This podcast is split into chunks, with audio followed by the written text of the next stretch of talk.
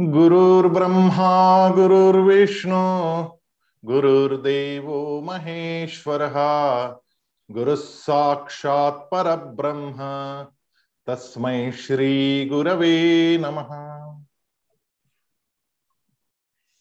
एक बहुत सुंदर अध्याय का चिंतन हम सब लोग कर रहे हैं। अति गुह्यतम, परम पवित्र, इस प्रकार का ज्ञान भगवान स्वयं अपने मुख से अर्जुन को विदित करने वाले हैं। वास्तव में देखा जाए तो ये सब पहले ही बता देते शुरू शुरू में ही तो इतना झंझट खड़ा ही नहीं होता इतने आठ अध्याय, नौ अध्याय कहने पड़े, फिर दसवें अध्याय में दिखाना पड़ा। जब वहाँ पर शिविर में थे, तंबू में थे युद्ध भूमि के पास कई तंबू लगे गए, लगाए गए थे। वहाँ पे श्री कृष्ण का, अर्जुन का सबके तंबू पास पास ही तो थे। वहीं पे सुबह सुबह बुला लेते और कह देते, देख लो एक बार, मैं तुम्हारे साथ हूँ। विराट रूप का दर्शन कर लो, अब चलो। तो ये झंझट खड़ा नहीं होता। ऐसा नहीं हो पाया, इसका कारण था कि अर्जुन की मनस्थिति जो है, वो आठवें अध्याय तक, लगभग आठवें अध्याय तक, और थोड़ी थोड़ी नौवे अध्याय तक भी। उसके मन में यही बात है कि ये सारे लोग जो मेरे सामने खड़े हैं, वो मेरे गुरु, मेरे पितामह मेरे भाई, मेरे शालक, मेरे मामा, ये मेरा मेरा मेरा, मेरे मेरे मेरे, ये सारा जो मैं था, ये मैं वहाँ तक, जब तक रहता है, तब तक भगवत प्राप्ति उसका स्वरूप दिखना ये संभव नहीं होता। जब तक विभक्त है हम, तब तक ये कैसे संभव होगा? विभक्त से भक्त की ओर प्रवेश जब तक नहीं होता, अर्जुन सखा है, लेकिन भक्त नहीं बना है, विभक्त है। वो अंदर नहीं गया, वो बाहर ही देख रहा है अभी तक। तो बाहर और अंदर ये एक द्वंद्व उसके मन में चल रहा है। और ऐसे द्वंद्व तक उस विराट का दर्शन होने का कोई कारण नहीं बचता। जिस क्षण उसका ये द्वंद्व मिटा और अर्जुन भक्त बन गया उस क्षण भगवान ने ये कृपा, उस पर की कि उसको ये विराट रूप दिखाया। और जितना मधुर अध्याय, जितना शांत रस बहता है इसमें अर्जुन का, उतना ही अद्भुत रस बहता है भगवान का। और जो भगवान ने दिखाया वो वास्तव में अद्भुत था। और बाकी छोटे छोटे रस थोड़े थोड़ी देर के लिए आते वहाँ पर। लेकिन मूल रूप से ये दो रस इस अध्याय में बहते। और इसलिए इस अध्याय को बोलने में भी बड़ा आनंद आता है। आपने इसका अनुभव आरंभ किया होगा। जब आप ग्यारहवा अध्याय बोलते हैं तो बाकी अध्यायों की तुलना में इसको बोलने का आनंद, इसको बोलने का मज़ा ही कुछ और होता है। और ये सारा जब देखा, तब अर्जुन तो स्थिमित हो गया, देखता रह गया। संजय ने थोड़ी प्रस्तावना की। संजय ने बताया कि ये किस प्रकार से हुआ है। और चौदहवें श्लोक तक हम लोगों ने पिछले सत्र में समझा कि संजय ने क्या बताया। लेकिन एक बात यहाँ समझने की बड़ी आवश्यकता है कि संजय को दूरदृष्टि प्राप्त है और अर्जुन को दिव्य दृष्टि प्राप्त है। दूरदृष्टि में और दिव्य दृष्टि में एक अंतर है। हम लोग टीवी पर बैठकर देखते किसी प्रदेश में ज्वालामुखी फटा, कहीं पर बाढ़ आई, कहीं पर चक्रवात आया।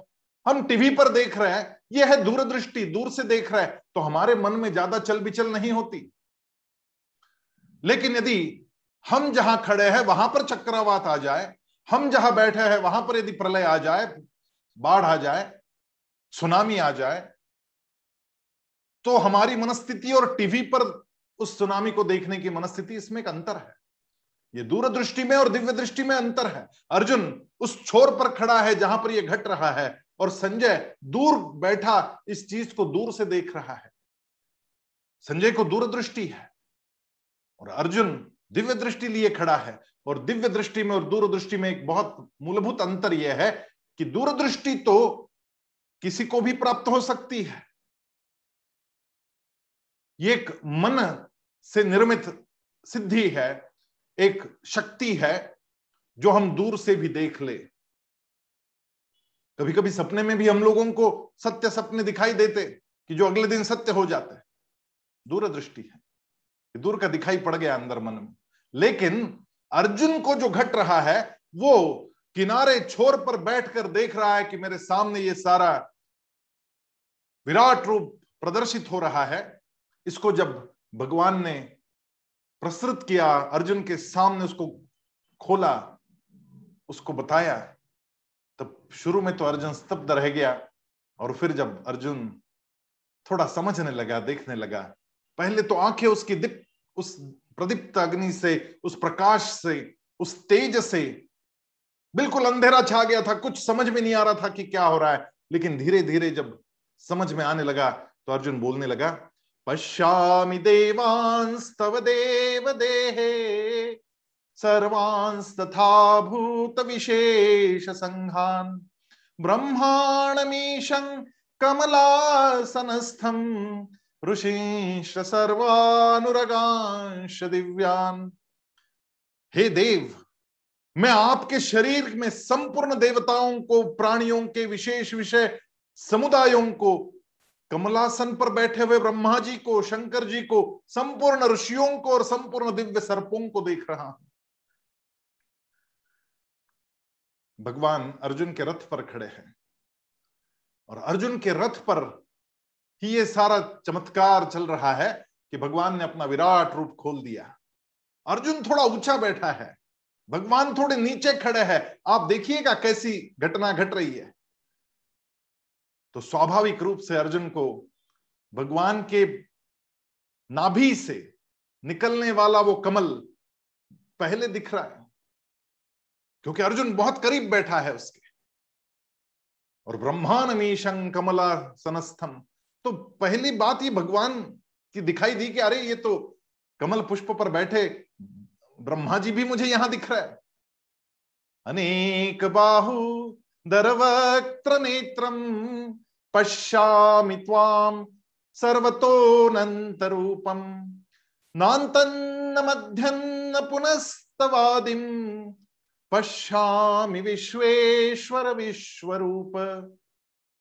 हे विश्वरूप, हे विश्वेश्वर, आपको मैं अनेक हाथों, पेटों, मुखों और नेत्रों वाला तथा सब ओर से अनंत रूपों वाला देख रहा हूँ। मैं आपके न आदि को, न मध्य को और न ही अंत को देख पा रहा कहाँ उसका अंत है, कहाँ आदि है, कुछ पता ही नहीं चल रहा। और जिसका आदि और अंत पता नहीं हो, उसके मध्य का पता होने का कोई उपाय नहीं, कोई इलाज नहीं। आप गंगा जी के तट पर कहीं खड़े हैं ना तो आपको गंगोत्री दिखती है, ना आपको गंगा सागर दिखता है। आप बीच में खड़े हैं, लेकिन वो बीच में मध्य नहीं है। ये आपको समझना बड़ा आवश्यक है, क्योंकि मध्य कहीं और हो सकता है। आप जहाँ खड़े हैं, वहाँ से ना तो अंत दिख रहा है, ना आरंभ दिख रहा है, और बीच भी कैसे पता चलेगा? क्योंकि वो विस्तार ही इतना लंबा है कि आपके नेत्रों को ये इतने आसानी से समझ में नहीं आएगा। और अभी अभी नया चश्मा लगा है, नई दिव्य दृष्टि प्राप्त हुई है। अब नए चश्मे से थोड़ा देखने में तो समय लगेगा। आपने जैसे ही नंबर बदलता है आपका, आप नया चश्मा लेकर आते और नया चश्मा लेकर जब आते तो शुरू के दो चार दिन तो आपको पता ही नहीं चलता कि सीढ़ी नीचे उतर रही है ऊपर चढ़ रही। आपके पाँव डगमगाते, अर्जुन की बिल्कुल वो हालत है। नान्तन्न मध्यन्न पुनस्तवादिम पश्यामि विश्वेश्वर विश्वरूप। नांत दिख रहा है ना आदि दिख रहा है। लेकिन इसका ज़्यादा महत्वपूर्ण कारण यह है कि मानव जीवन में आदत जो लग जाती है हम लोगों को, वो आदत है द्वंद्व में पलने की। क्योंकि जीवन द्वंद्व का नाम है। हम द्वंद्वों में ही जीते हैं। जिस क्षण द्वंद्व खत्म हो जाए हमारे जीवन से, हमारा जीवन भी समाप्त हो जाएगा। इस बात को समझना बड़ा आवश्यक है। सुख और दुख, द्वंद्वों में हम पलते हैं। आप सोचिएगा कि सारे दुख चले जाएँ ऐसा कभी होता है जीवन में? आदमी है कि वो नए दुखों को आमंत्रण देकर उनको बुला के लेगा, क्योंकि बिना दुख के आदमी जी नहीं सकता।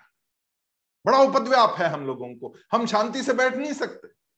हम लोगों के जीवन में यदि दुख सब चला जाए तो नया दुख पैदा करने की शक्ति हम लोग रखते हैं। क्योंकि बिना दुख के जीने का हम लोगों को उसकी आदत ही नहीं। जन्म और मृत्यु के बीच में जीवन है। जन्म और मृत्यु भी तो द्वंद्व है। ये द्वंद्व नहीं होते तो जीवन नहीं होता। जन्म ही नहीं होता तो आपका जीवन कैसे होता? और मृत्यु बंद हो जाए तो फिर जन्म कैसे होता? दोनों के द्वंद्व के बीच में जीवन चल रहा है। जैसे कोई धनवान होता है, कोई ऋणवान होता है।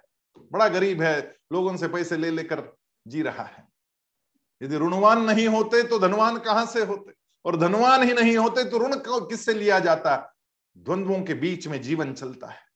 लाभ और हानि के बीच में चलता है। जय और पराजय के बीच में चलता है। निंदा और स्तुति के बीच में चलता है। सुंदरता और कुरूपता के बीच में द्वंद्व चलता रहता है। और इसीलिए तो जीवन में मज़ा है। ये सब खत्म हो जाए तो जीवन का मज़ा भी खत्म हो जाएगा। लेकिन हम लोगों को पसंद है केवल सुख। हम लोगों को उत्सव करना है, केवल जन्म पर, मृत्यु पर उत्सव करना हम जानते नहीं। हम लोगों को केवल धन से प्रेम है, ऋण से नहीं। हम लोगों को केवल लाभ चाहिए, हानि नहीं। और हमारी दृष्टि हमने ऐसी विकसित कर ली कि हम लोगों को केवल जो अच्छा अच्छा है, वो चाहिए। जो बुरा है, वो देखने की आदत ही नहीं हम लोगों को। बड़ा डर लगता है। लेकिन भारतीय अध्यात्म शास्त्र इसकी बड़ी विराट में व्याख्या करता है। और हमारे यहाँ देवियों को तक विकराल रूप दे दिया अब काली का रूप क्या रूप है? एक तरफ़ तो हम काली को माँ कहते हैं। माँ होती है जन्मदात्री, जो जन्म देती है हम सबको। और उस माँ के एक हाथ में खंजर है, एक हाथ में कटा हुआ सर है। गले में मुंड मालाएँ धारण की हुई है, हड्डियों की मालाएँ ऐसा रूप जिसकी खून से भरी हुई जिह्वा लपलपाती बाहर खून को गिरा रही है। ऐसा रूप भयंकर, उसका भी दर्शन हमारे दर्शन शास्त्र ने किया। और यही विशेषता है भारतीय अध्यात्म शास्त्र की। सुंदर गौरी के साथ हम लोगों ने काली माता को भी निर्माण किया। गौर वर्ण और काली काला वर्ण ये भी तो द्वंद्व है दो। और इस द्वंद्व के बीच में सारा संसार खड़ा है। ममत्व के साथ मृत्यु को हम लोगों ने जोड़ दिया। लेकिन आज तक हमारी आदत यही बनी हुई है कि हम इन सब चीज़ों को पृथक पृथक देखते, जन्म अलग देखते, मृत्यु अलग देखते। हम लोग ये कभी सोचते नहीं कि जिस दिन जन्म हुआ, उस दिन मृत्यु का भी जन्म हुआ है। जन्म के साथ साथ मृत्यु भी प्रकट हुई है। जिस दिन जन्म हुआ, उसी दिन उस बालक का मृत्यु निश्चित, उसके साथ जन्मा है। लेकिन हम केवल जन्म का विचार करते, मृत्यु के विचार को भी हम शिव शिव कहते कि ये क्या बात कर रहे हो? ये बात ही मत करो। हम रोक देते मृत्यु की बात को। हम अशुभ समझते उस बात को। लेकिन आज अर्जुन का द्वंद्व मिट रहा है। और एक बात समझने लायक है। इन निर्माण में और मृत्यु में, सृजन में और संहार में, इसके बीच में एक संवर्धन का पहलू भी है। मृत्यु और जन्म इसके बीच में जीवन है। और इसलिए हमारे यहाँ ब्रह्मा, विष्णु और महेश की कल्पना की गई कि ब्रह्मा निर्माण करता है, सृजन करता है। महेश्वर, महादेव संहार करता है और बीच में विष्णु संवर्धन करता है।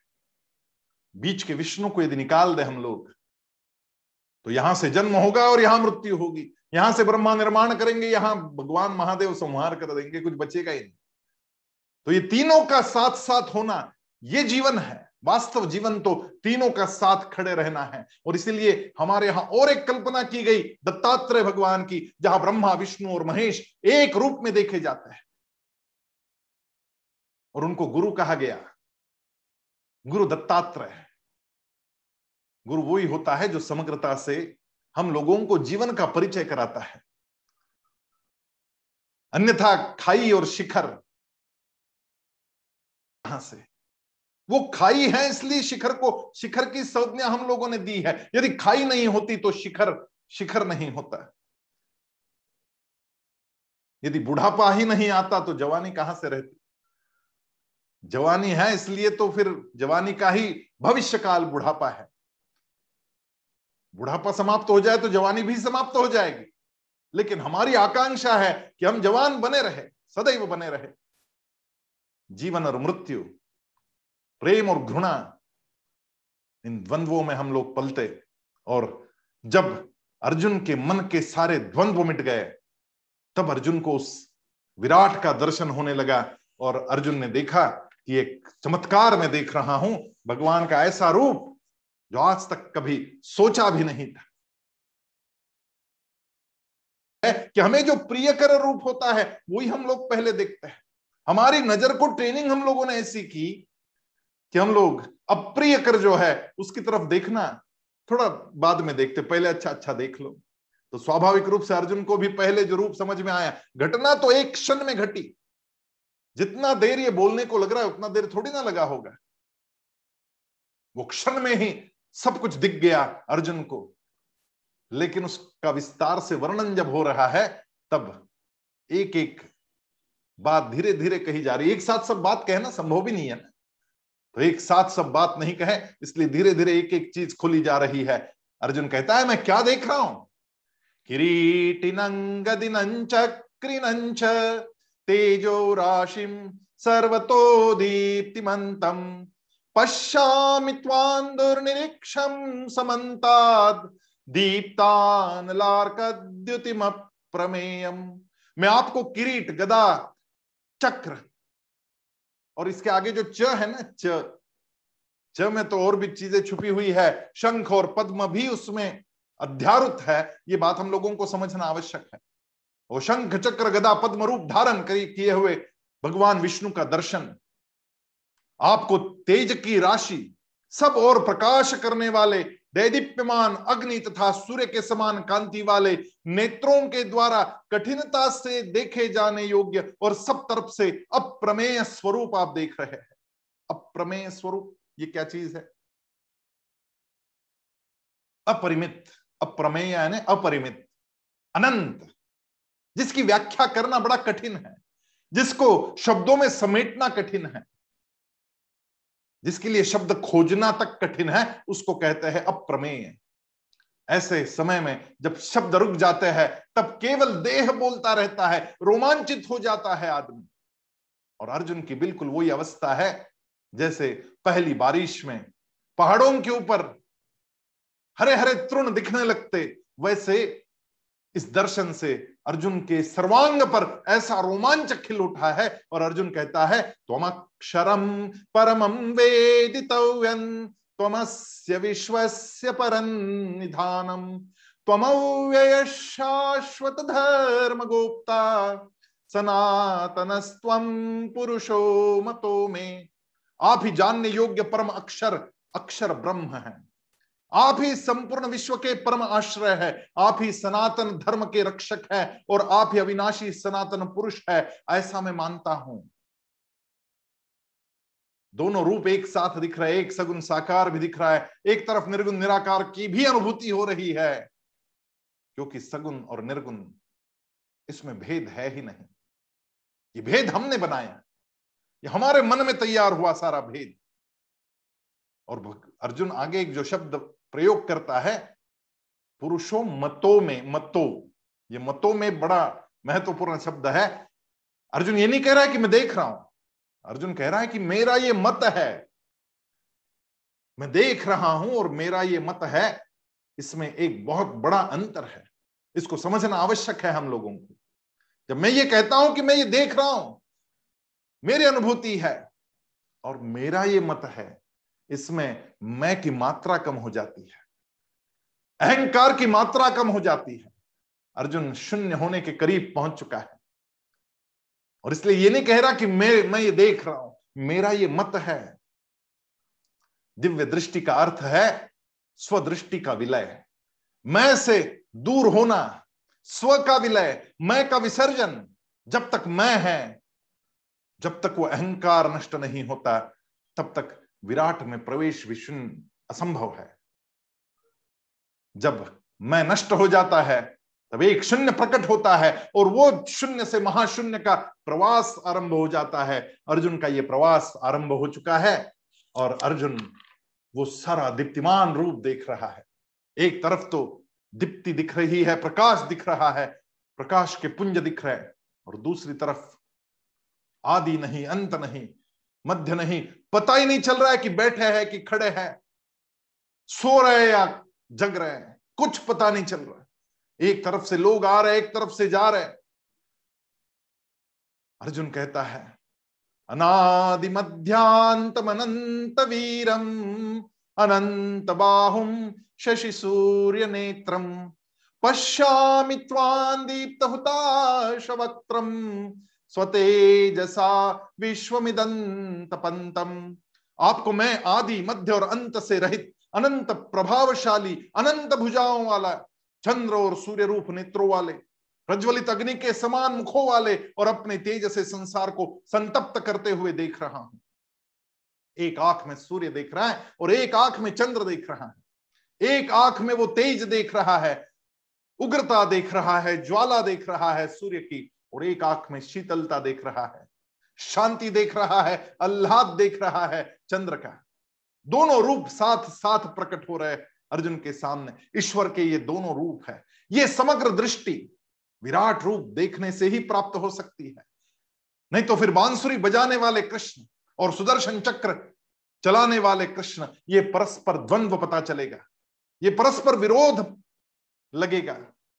युद्ध लड़ने वाले कृष्ण और रास रचने वाले कृष्ण, ये भी परस्पर द्वंद्व लगेगा, लेकिन ऐसा द्वंद्व नहीं।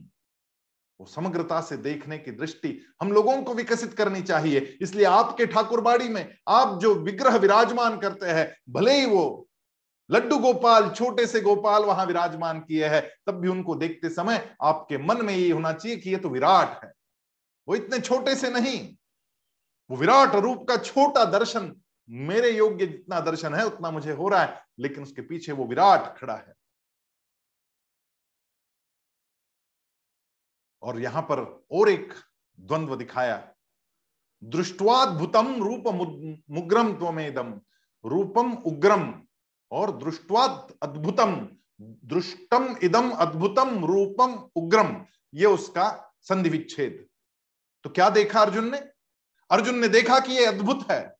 और फिर बता रहा है कि उग्र भी है। ये दोनों रूप साथ साथ अर्जुन को दिखाई दे रहे हैं। दोनों द्वंद्व मिटने के करीब आ चुके हैं। अर्जुन कहता है, द्यावा पृथिव्योरिदमंतरम ही व्याप्तन त्वयैकेन दिशश्च सर्वः। दृष्ट्वाद्भुतं रूपमुग्रन्तवेदं लोकत्रयं प्रव्यथितं महात्मन। हे महात्मन यह स्वर्ग और पृथ्वी के बीच का अंतराल और संपूर्ण दिशाएँ एक आपसे ही परिपूर्ण है। आपके इस अद्भुत और उग्र रूप को देखकर तीनों लोगों के लोग व्यथित व्याकुल हो रहे हैं। स्वाभाविक है व्याकुल होना, क्योंकि हम लोगों को आदत लगी हुई है कि केवल हम अपना प्रिय रूप ही देखें। प्रिय स्वरूप के आदि है देखने के हम लोग। दिव्य दृष्टि के मिलते ही सुंदर रूप के साथ साथ वो मृत्यु, वो भयंकर रूप भी दिखने लगता है। जैसा भाव अपने मन में हो, वैसा जगत दिखने लगता है। तो अर्जुन ने आज तक केवल मित्र का रूप देखा था, केवल सखा कृष्ण देखा था, केवल रक्षक कृष्ण देखा है। आज पहली बार भक्षक कृष्ण देखने मिल रहा है कि उसने जबड़ा खोला है अपना और उसके मुँह में प्रवेश कर रहे हैं। सब लोग रक्षक और भक्षक का रूप देखकर स्वाभाविक रूप से व्यथित हो रहा है अर्जुन। लेकिन अर्जुन ने कहा कि तीनों लोग व्यथित हो रहे हैं। मेरे मन में जैसा भाव, वैसा तीनों लोगों में भाव नज़र आना स्वाभाविक है। ये व्यथित होने का कारण क्या है? ये भय भय से व्यथित है। किसका भय? ये भय है मृत्यु का, मिटने का। वास्तव में तो सत्य यह है कि मृत्यु सत्य है, वही वास्तविकता है। लेकिन हम लोग उससे इतना क्यों डरते हैं? क्योंकि उसमें मिटना होता है और मिटने से हम लोगों को डर लगता है। जिस चीज़ को एक दिन करना ही है, उससे ये डर क्यों? कहते मुल्ला नसरुद्दीन तैरना सीख, सीखना चाहता था। अपने गुरुजी के पास गया गुरुजी को कहने लगा कि मुझे तैरना सिखाइए। गुरुजी ने कहा, चलो मेरे साथ। उसने कहा, आज नहीं, कल जाएँगे कल जाएँगे। आज तैयारी कहा? आज तो कपड़े भी नहीं लाए मैंने। नदी पे जाना है तैरने को तो कपड़े तो साथ में हो। गुरुजी ने कहा, ठीक है, कोई बात नहीं, कल आ जाऊँगा, साथ चलेंगे। अगले दिन गुरुजी आए। बोले, चलो, चलते हैं तैरने के लिए। नसरुद्दीन कहता है, ना ना ना ना, मैं नहीं आऊँगा। आज नहीं कल जाएँगे। आज मुझे दूसरा कुछ काम निकल आया है। गुरुजी ने कहा, कोई बात नहीं कल जाएँगे। अगले दिन आए, आधे रास्ते तक आए, मुल्ला फिर लौट गया। कहने लगा कि ना ना, मैं नहीं आऊँगा, मैं दूसरा कोई काम याद आ गया। जब चौथे दिन नदी के किनारे पहुँच गए तो मुल्ला कहने लगा कि, एक काम करो गुरुजी, मैं बाद में कभी और तैर लूँगा। पहले मैं तैरना सीख लूँगा, उसके बाद पानी में उतरूँगा, उससे पहले पानी में नहीं उतरूँगा मैं तैरना सीखूं, उसके बाद पानी में उतरू, ये बात असंभव सी बात है। पानी में उतरेगा तभी तो तैरना सीखेगा। और जीवन के विषय में भी ये उतना ही सत्य है कि जब तक मैं मृत्यु को जानता नहीं, तब तक मैं ऐसा ही डरा हुआ व्यथित रहूँगा, क्योंकि मृत्यु का भय सबसे बड़ा भय है। लेकिन जीवन और मृत्यु एक ही सिक्के के दो पहलू है। एक भविष्यकार राजा के पास गया। राजा को बड़ा नाद है भविष्य देखने का। राजा का हाथ देखा उसने। राजा को बोला कि आपके हाथ में तो रेखाएँ ये बता रही है कि आपके सभी प्रियजनों का, आपके सभी परिवारजनों की मृत्यु आपके आँखों के सामने होगी। बड़े अभागी है आप कि आपको आपके सारे सगे संबंधियों की मृत्यु देखनी पड़ेगी। राजा को इतना क्रोध आया। राजा ने उसको कारागृह में डाल दिया। राजा ने कहा, दूसरे किसी ज्योतिषी को बुलाओ। तो दूसरा ज्योतिषी बुलाया गया। दूसरे ज्योतिषी ने हाथ देखा और हाथ देखकर दूसरा ज्योतिषी कहने लगा कि, महाराज, आप जैसा भाग्यशाली तो कोई है नहीं। आप दीर्घायु हैं। आपके परिवार में आप ही सबसे ज़्यादा दीर्घायु हैं। बात एक ही थी। आप सबसे ज़्यादा दीर्घायु है, यही बात पहले वाले ने भी की थी, लेकिन कहने के शब्द अलग थे। लेकिन सत्य को पहचानने में, सत्य को समझने में हम लोग केवल प्रिय उतना ही देखना चाहते हैं, कटु हम देखना नहीं चाहते, लेकिन अभी अर्जुन को दोनों चीज़ें दिखाई पड़ रही थी। आत्मा के अमर होने का सत्य, जिस क्षण हम देख लेते हैं, उस क्षण मृत्यु का भय नष्ट हो जाता है, लेकिन वहाँ तक पहुँचने में अर्जुन को अभी थोड़ा समय बचा है।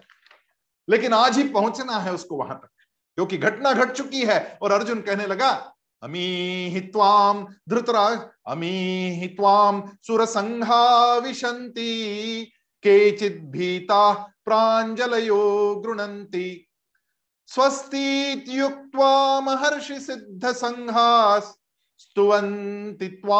स्तुतिभिः पुष्कलापि वे देवताओं के समुदाय आप में प्रविष्ट हो रहे हैं। उनमें से कई तो भयभीत होकर हाथ जोड़े आपके नाम और गुणों का कीर्तन कर रहे हैं। महर्षियों के और सिद्धों के संघ यानी समुदाय, कल्याण हो, मंगल हो, ऐसा कहकर उत्तम उत्तम स्तोत्रों के द्वारा आपकी स्तुति कर रहे हैं। दो घटनाएँ अर्जुन देख रहा है। यहाँ पर भी एक द्वंद्व देख रहा है। देवता भयभीत है। देवताओं के लिए भयभीत शब्द का प्रयोग किया गया। लेकिन सिद्धों के समुदाय के लिए और महर्षियों के समुदाय के लिए भयभीत शब्द का प्रयोग यहाँ नहीं है। देवता क्यों इतने भयभीत रहते हैं? देवताओं को किस बात का डर है? इंद्र को पदच्युत होने का डर है। जैसे ही किसी की तपस्या बढ़ जाती है, इंद्र का आसन डोलने लगता, डगमगाने लगता। क्योंकि देवता भी शुद्ध चेतना है है तो शुद्ध चेतना, लेकिन विकार अभी भी बचे हुए हैं, उस उस चीज़ का नाम है देवता। जब किसी की तपस्या इतनी ऊँची पहुँचती है तो स्वाभाविक रूप से इंद्र घबराता है कि मेरे आसन पर वो आकर आरूढ़ हो जाएगा। इंद्र एक व्यक्ति नहीं, अनेक इंद्र हो चुके अब तक। एक पदच्युत होता है तो दूसरा जाकर वहाँ बैठता है। जैसे हमारे यहाँ पे मंत्रियों क्या होता है, प्रधानमंत्री का, मुख्यमंत्री का होता है तो बड़े डरे हुए लोग रहते हैं। पॉलिटिक्स में जितना आदमी डरता है, उतना शायद और कहीं डरता होगा। क्योंकि किस क्षण मुझे कुर्सी से उतरना पड़ेगा, इसका कोई भरोसा नहीं। और इसलिए सब प्रकार के इलाज करता रहता है। मुँह देता रहता है कि भैया, वोट देना मुझे, मैं तुम्हें ये देता हूँ, वो देता हूँ। फुकुट में सब ले जाओ, लेकिन मुझे वोट दो। ये भाव किसी को पद देकर, किसी को अनाज फुकुट में देकर, किसी को कुछ देकर बना रहते हैं लोग। तो इंद्र का आसन डगमगाता है। तो स्वाभाविक रूप से डर वहाँ पर भी है। तो देवों के समुदाय भयभीत है। और जो सिद्ध योगी है, जो महर्षि है, वो कल्याण हो कल्याण हो, मंगल हो, ऐसा कहते हुए उत्तम स्तोत्रों के द्वारा आपकी स्तुति कर रहे हैं। स्तोत्र तभी स्फुरते हो जब आनंद की अवस्था आए तभी स्तोत्र होगे। वो जो महर्षि और जो सिद्ध है, वो आनंद की अनुभूति कर रहे हैं कि अरे, जिस क्षण के लिए हमने जीवन व्यतीत कर दिया, वो क्षण अब नज़दीक आ गया है कि मैं भगवान की विराट में सम्मिलित हो रहा हूँ। वो स्तोत्र उनकी रचना कर रहे हैं, क्योंकि उनको ये पता है कि मृत्यु भी आनंद है। मृत्यु अंत नहीं, वो आनंद है नई प्रक्रिया में जाने का। वासांस जीर्णानी यथा विहाय, नवानी गृहती नरोपराणी, तथा शरीरानि विहाय जीर्णान्यानि संयाति नवानि देही। ये तो केवल वस्त्र बदलना है और नवे वस्त्र परिधान करना है। ये जिन सिद्धों को पता है, जिन महर्षियों को पता है, वो स्तोत्र गान कर रहे हैं। देवता डर रहे, काँप रहे और महर्षि और सिद्ध आनंद मग्न है, आनंद में विभोर है। मानो जन्म एक चौराहा है। उस चौराहे पर आकर ये पक्का होना है कि इसका देवलोक में जाना है पाताल लोक में जाना है, पशु की योनि में जाना है। कौन सी योनि में जाना है? ये चौराहे पर तय किया जाता है कि इसको किस रास्ते से भेजा जाए। बड़े भाग मानुष तन पाया। और हम लोगों का जीवन ऐसा हो कि वास्तव में देवलोक के ऊपर भी तो अनेक लोक है, जहाँ पे मोक्ष है। वहाँ जाने के लिए हमारे हृदय में तड़प उठे कि मुझे जाना है, प्यास कि उस परम पद को पाने की। उस चौराहे पे हम सब अभी खड़े हैं और जीवन का सार्थक हम लोगों के करने के लिए गीता जैसा दिव्य शास्त्र हम सब लोगों के हाथ में आ चुका है। उसको हम समझ रहे ये बड़ा भाग्यशाली, ये बड़ी भाग्यशाली घटना है। जो अर्जुन के जीवन में घटी, वो हमारे भी जीवन में घट रही है, लेकिन हम अपने चर्म चक्षु से देखे तो नहीं घटेगी। हम अंत चक्षु से देखे, अंदर से सोचे इस विषय पर कि क्या हो रहा है। अर्जुन कह रहा है, रुद्रादित्या वसवो ये च साध्या विश्वेश्विनो मरुतश्चोष्म पाश्च गंधर्व यक्षा सुरसिद्ध संघा वीक्षन्ते त्वाम विस्मिताश्चैव सर्वे। अरे जो ग्यारह रुद्र, बारह आदित्य, आठ वसु, बारह साध्यगण, दस विश्वदेव और दो अश्विन कुमार, उनचास मर्दगण, सात पितृगण तथा गंधर्व, यक्ष, असुर और सिद्धों के समुदाय, ये सभी चकित होकर आपको देख रहे हैं। स्वाभाविक है चकित होना। जब द्वंद्व मिटता है, द्वंद्व है तो चकित होने का कोई कारण नहीं। आपने किसी जादू के प्रयोग देखे होंगे, कोई जादूगर आपके शहर में आता है और जादू दिखाता है। बचपन में निश्चित देखा होगा आपने। वो दिखाता है, तीन रुमाल निकाल कर दिखाता है। तीन रुमाल फड़फड़ा कर दिखाता है। और फिर पता नहीं क्या करता है, ऐसा ऐसा कुछ करता है और वो तीन रुमाल एक हो जाता है। द्वंद्व मिट जाता है। तीन का एक हो जाता है, दो का एक हो जाता है, बड़ा चमत्कार लगता है। लोग विस्मय चकित होते टिकट लेकर, खरीद कर, पैसा देकर जाते देखने के लिए कि क्या हो रहा है। है तो सब कुछ हाथ की चलाखी लेकिन इस छोटी चलाखी में भी हम लोग विस्मय चकित हो जाते यहाँ पे तो दो द्वंद्व मिट रहा है, मृत्यु और जन्म और जीवन, सब एक साथ दिख रहा है अर्जुन को। तीनों रुमाल यहाँ एक साथ दिख रहा है। तो स्वाभाविक रूप से विस्मिताश्चैव सर्वे, सबके आँखों में आश्चर्य का भाव आना ही आना है, क्योंकि जहाँ द्वंद्व मिटता है, वहाँ विस्मय प्रकट होता ही होता है।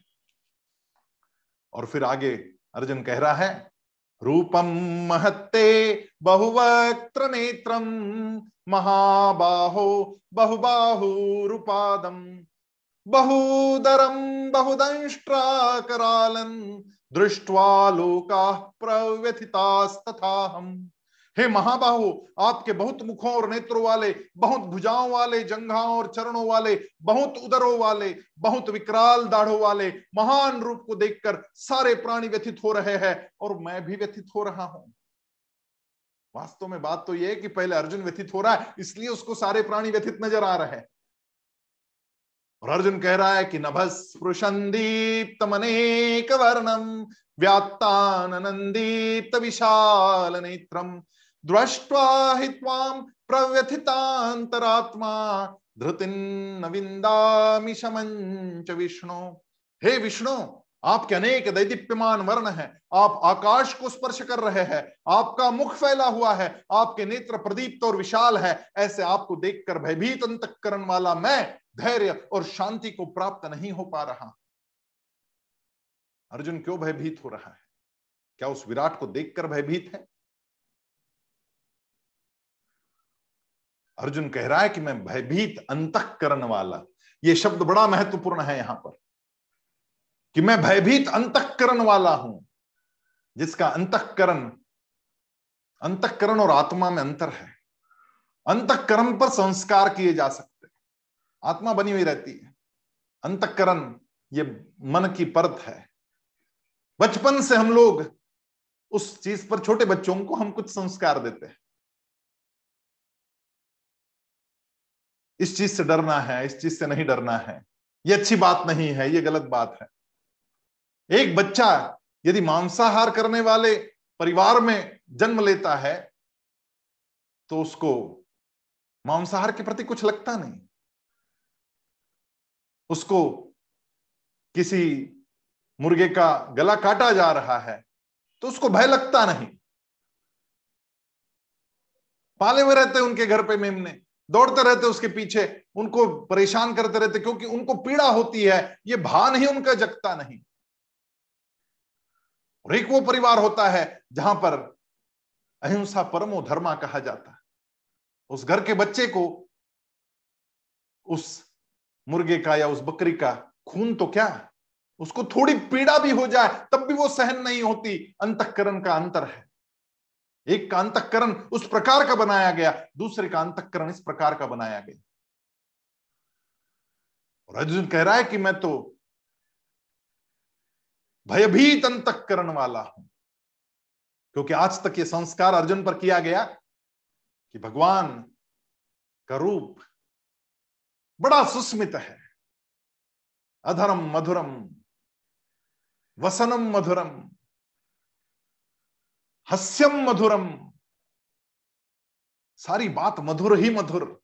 ये संस्कार है अर्जुन के मन पर किया गया कि भगवान तो रक्षक है और आज वो जो दू रूप देख रहा है, वो भक्षक का रूप, जिसकी विकराल दाढ़ों में क्या हो रहा है, अर्जुन बता रहा है दंष्ट्रा च ते मुखानि, दृष्ट्वैव काला नल सन्निभानी दिशो न जाने न लभे च शर्म, प्रसीद देवेश जगन निवास आपके प्रलय काली अग्नि के समान प्रज्वलित और दाढ़ों के कारण विकराल और भयानक मुखों को देखकर मुझे न तो दिशाओं का ज्ञान हो रहा है और न शांति मिल रही है। इसलिए हे देवेश, हे जगन निवास आप प्रसन्न हो जाइए।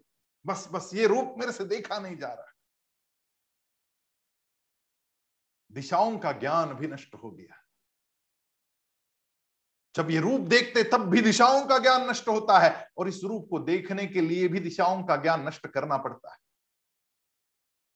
सारी दिशाओं को जब समेट लेंगे, तभी तो उसका अंतर्भाव हमारे मन में जो है उसका प्राकट्य होगा। इसलिए तो छठे अध्याय में जब भगवान कहते हैं कि कैसे बैठना है, उसको हमारे अंदर प्रस्फुटित कैसे करना है, वो ध्यान योग कैसे साधना है भगवान उस समय भी कहते हैं, आपको याद होगा। समन का शिरो ग्रीवम धारयन चलम स्थिरम संप्रेक्ष नासिकाग्रम स्व स्वम दिशश्चानवलोकयन दिशश्चानवलोकयन सारी दिशाओं, किसी दिशा के पास अवलोकन नहीं करना है। सारी दिशाएँ एक हो जाए। सारी दिशाएँ एक हो जाए। बिल्कुल वही घटना अब घट रही है। उस घटना को घटाने के लिए भी वही करना पड़ता है और घटना दिखने के बाद भी वही बना रहता है कि दिशा सारी नष्ट हो जाती है। लेकिन अर्जुन कह रहा है कि न शर्म, दिशो न जाने न लभे च शर्म। शर्म या शर्म का मतलब है शांति। मेरी शांति खो गई।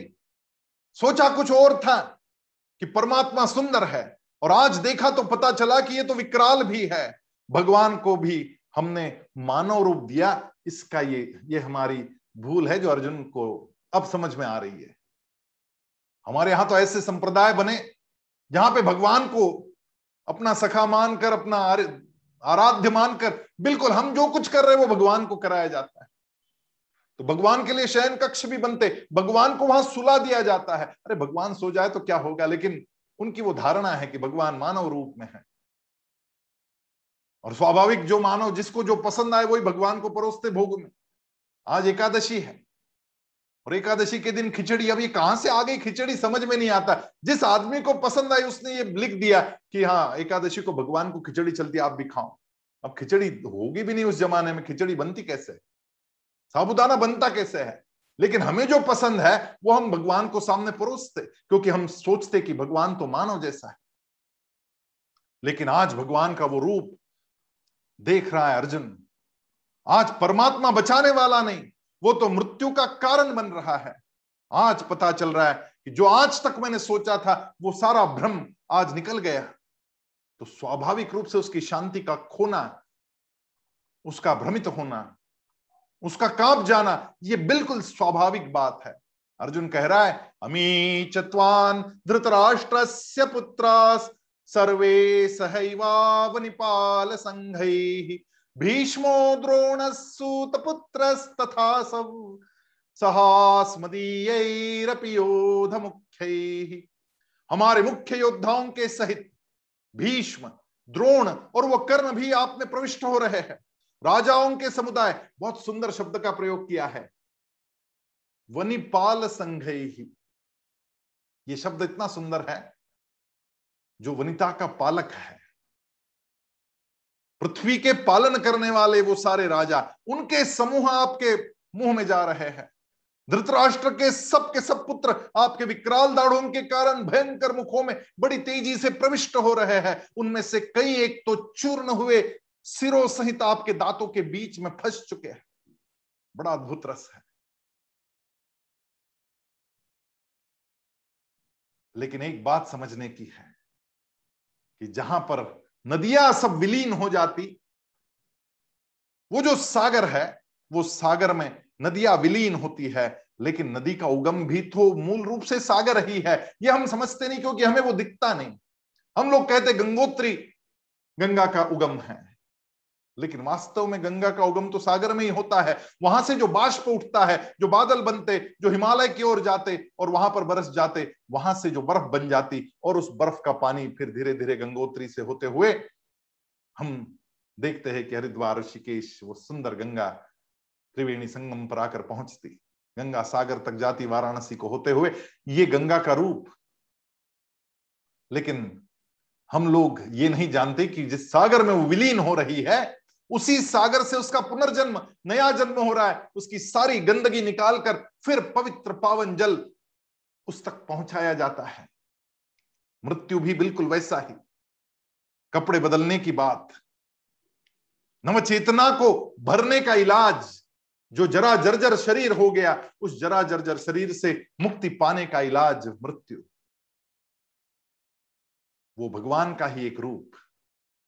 अर्जुन कह रहा है वक्त्राणि ते त्वरमाणा विशंति दंष्ट्रा करालानि भयानकानि केचिद्विलग्ना दशनान्तरेषु, संदृश्यन्ते चूर्णितैरुत्तमाङ्गैः। हमारे मुख्य योद्धाओं के सहित भीष्म, द्रोण और वो कर्म आप में प्रविष्ट हो रहा है। और आगे, यथा प्रदीप्तन ज्वलनम पतंगा विशंति नाशाय समृद्ध वेगा तथैव नाशाय विशंति लोकास तवापि वक्त्राणि समृद्ध वेगा जैसे पतंगे मोहवश अपना नाश करते हुए बड़े वेग से दौड़ते हैं और प्रज्वलित अग्नि में प्रविष्ट हो जाते हैं। ऐसे ही ये सारे के सारे लोग मोहवश अपना नाश करने के लिए बड़े वेग से दौड़ते हुए आपके मुँह में प्रविष्ट हो रहे हैं। ले ली से ग्रसमान समन्ताल, लोकान समग्रान वदनैर्ज्वलद्भिः। तेजोभिरापूर्य जगत समग्रम भासस्तवोग्राफ प्रतपंति विष्णु। आप अपने प्रज्वलित मुखों द्वारा संपूर्ण लोगों का ग्रसन करते हुए उन्हें चारों ओर से बार बार चाट रहे हैं। और हे विष्णु, आपका उग्र प्रकाश अपने तेज से संपूर्ण जगत को परिपूर्ण करके सबको तपा रहा है। अर्जुन ये दूसरा रूप देख रहा है दूसरे रूप से काँप रहा है अर्जुन। और अर्जुन बार बार अब प्रार्थना करने लग गया कि आपका वो ही रूप दिखाए मुझे। क्योंकि अर्जुन अभी भी मानने को राज़ी नहीं कि ये ही उसी का रूप है। ये एक बड़ा सुंदर प्रवास है। पहले तो था मैं और मेरा। केवल मेरे लोग अर्जुन का प्रवास देखिएगा, हम अर्जुन के प्रतिनिधि हैं। हम भी बिल्कुल अर्जुन की भांति है। और हम लोगों का भी प्रवास उसी प्रकार से चल रहा है। अर्जुन आरंभ करता है, भगवत गीता के आरंभ में कहता है कि कैसे मार दो इन सब लोगों को? ये सब मेरे हैं, मेरे सगे संबंधी है, मेरे गुरु, मेरे पितामह है। कैसे मारो इनको? मैं और मेरा के बीच में अर्जुन अटका हुआ था। फिर उसके पश्चात